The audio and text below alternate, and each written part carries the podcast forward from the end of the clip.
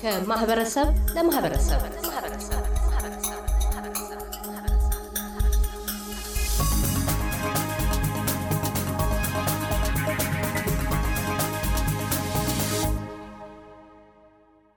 ከሳምንታት በፊት በኒው ሳውዝ ዌልስ እና በኪዊንስላንድ በጣለው ኃይለኛ ዝናብ በተፈጠረ ጎርፍ በርካታ ጉዳቶች ደርሰዋል። የሰዎች ሕይወት ከመቅጠፍ ጀምሮ ለዓመታት ግለሰቦች ደግሞ ያፈሯቸው ንብረቶች ወድመዋል። ሰሞኑን በወጡ ሪፖርቶች የጎርፍ መጥለቅለቁ ጉዳት ምን ያህል አደገኛና ሰፊ እንደነበረ እየተገለጸ ነው። ብሪዝበን በሶስት ቀናት ያለማቋረጥ የዘነበው ዝናብ በዓመት ውስጥ ከሚዘንበው 80 በመቶ እንደነበረ መረጃዎች ያሳያሉ። ከ11 ዓመት በፊት በብሪዝበን ገጥሞ ከነበረው የጎርፍ አደጋ የዚህ ዓመቱ በበለጠ የግለሰብ ንብረቶች፣ ንግድና መሠረተ ልማቶችን ማውደሙን የብሪዝበን ከተማ ካውንስል ገልጿል። ከ188 የከተማ ዳርቻዎች 129ኙ በጎርፍ ተጎድተዋል። 23100 የመኖሪያ ቤቶችና የንግድ ተቋማት በጎርፍ ተጠቅተዋል። መንገዶች በውሃ ተጥለቅልቀዋል። የብሪዝበኗ ነዋሪ ሰናይት መብራቱ በወቅቱ የነበረውን ሁኔታ አስፈሪ ነበር ስትል ትገልጸዋለች። በጣም መጥፎ ዝናብ ነበር። ብዙ ቤቶች፣ ብዙ ሰዎች ተጎድተዋል በዚህ ዝናብ ማለት ለአንድ ሳምንት ያህል ያለማቋረጥ ቀንና ሌሊት ነበር የሚዘንበው። ግን እንደዚህ በፍጥነት ጎርፍ ይሆናል ብለን አላሰብንም ነበር። ምክንያቱም two thousand eleven ላይ እንደዚህ ይዘንበዋል ማለት እንዲያጋጥመውናል አዲስ አይደለም። ግን ያኔ maybe ለአርባ ቀን ይሁን ለአንድ ወር ይሁን ያለማቋረጥ ይዘንብ ነበር እና at least እንደዛ surprise አላደረገንም። የአሁኑ ግን በሳምንት ነው የዘነበው እና በጣም surprise አደረገን። ሁሉ ሰው ብዙ ሰው ቤቶች ተጎድተዋል። መኖሪያ ቤቷ ከፍ ያለ አካባቢ በመሆኑ ጉዳት ባይደርስባትም ከመኖሪያ ቤቷ ብዙም ያልራቁ ሰፈሮች በውሃ ሲጥለቀለቁ መመልከቷን የምትገልጸው ሰናይት በኃይለኛ ዝናብ በተፈጠረ የመብረቅ ብልጭታ ቴሌቪዥኗ መበላሸቱን ነግራናለች።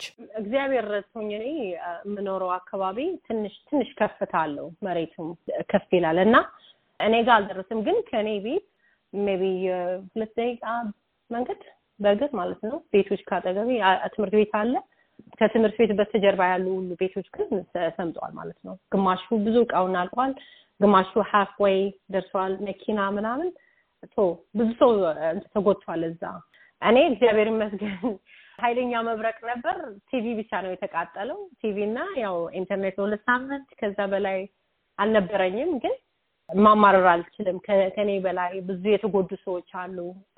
ንብረታቸው ሁሉ ያጡ፣ homeless የሆኑ evacuate ያደረጉ ከቤታቸው እና የሄዱ ጎረቤቶቹ ሄጄ ጠይቄያቸዋለሁ። አንዳንድ ሰዎች trailer ላይ ውሃው እስኪጠፋ ድረስ የሆነ trailer አምጥቶ እዛ ቁጭ ብለው እየጠበቁ ነበር ውሃው እስኪወርድ እና ሄጄ ጠይቄያቸዋለሁ። ግን በጣም ነው የሚያሳዝነው ደግሞ ይሄ ማለት አንድ ሰው ያለው memory everything I mean ጎርፍ ቀላል አይደለም። ጭቃ ይዞ ነው የሚገባው እና ባዶ ነው። አሁን ብዙ ሰዎች ባዶ ናቸው።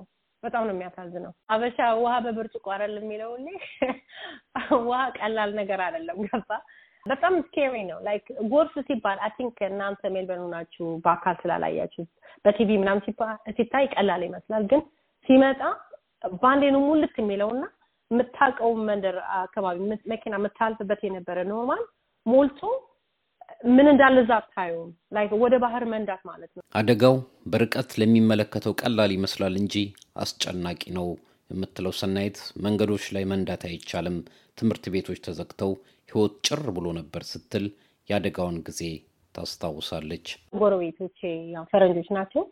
እነሱ ነው ሄጄ የጠየቅኳቸው የሚያስፈልጋቸውን ነገር ካለ ያው ያለህን ነው የምታካፍለው። የሆነ የቤት እቃም ሊሆን ይችላል። ሳህን አምን ቀላል ነገር ይመስላል። ምንም ነገር እኮ ነው ከዛ መጠቀም አይችሉም። አንዴ ጎርፉ ገባ ከተባለ ባዶ እጃቸው ነው እንትን የሚሉ እና I think even ሄደው ለሞራል እንኳን አይዟችሁ ማለት ወይም አስቤዛ ይዞ መሄድ ትልቅ ነገር ነው ለሰው።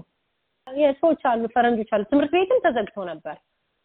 ድሮ የምንማርበት የነበረ አሁን ሚልፔራ የሚባል የቋንቋ ስደተኞች መጥተው የሚማሩበት ESL እንግሊዝኛ የሚማሩበት ሁሌ ያኔም two thousand eleven ላይም በጣም እስከ ሞልቶ ትምህርት ቤት ተዘግቶ ነበር።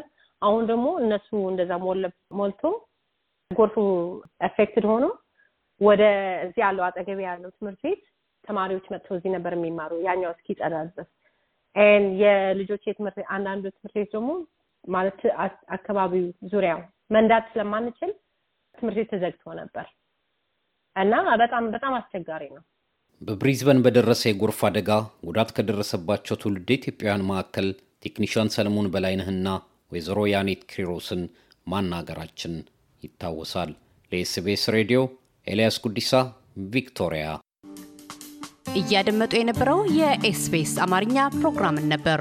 የፕሮግራሙን ቀጥታ ስርጭት ሰኞና አርብ ምሽቶች ያድምጡ። እንዲሁም ድረገጻችንን በመጎብኘት on demand እና በኤስቢኤስ ሞባይል app ማድመጥ ይችላሉ። ድረገጻችንን ኤስቢኤስ ዶት ኮም ዶት ኤዩ አምሃሪክን ይጎብኙ።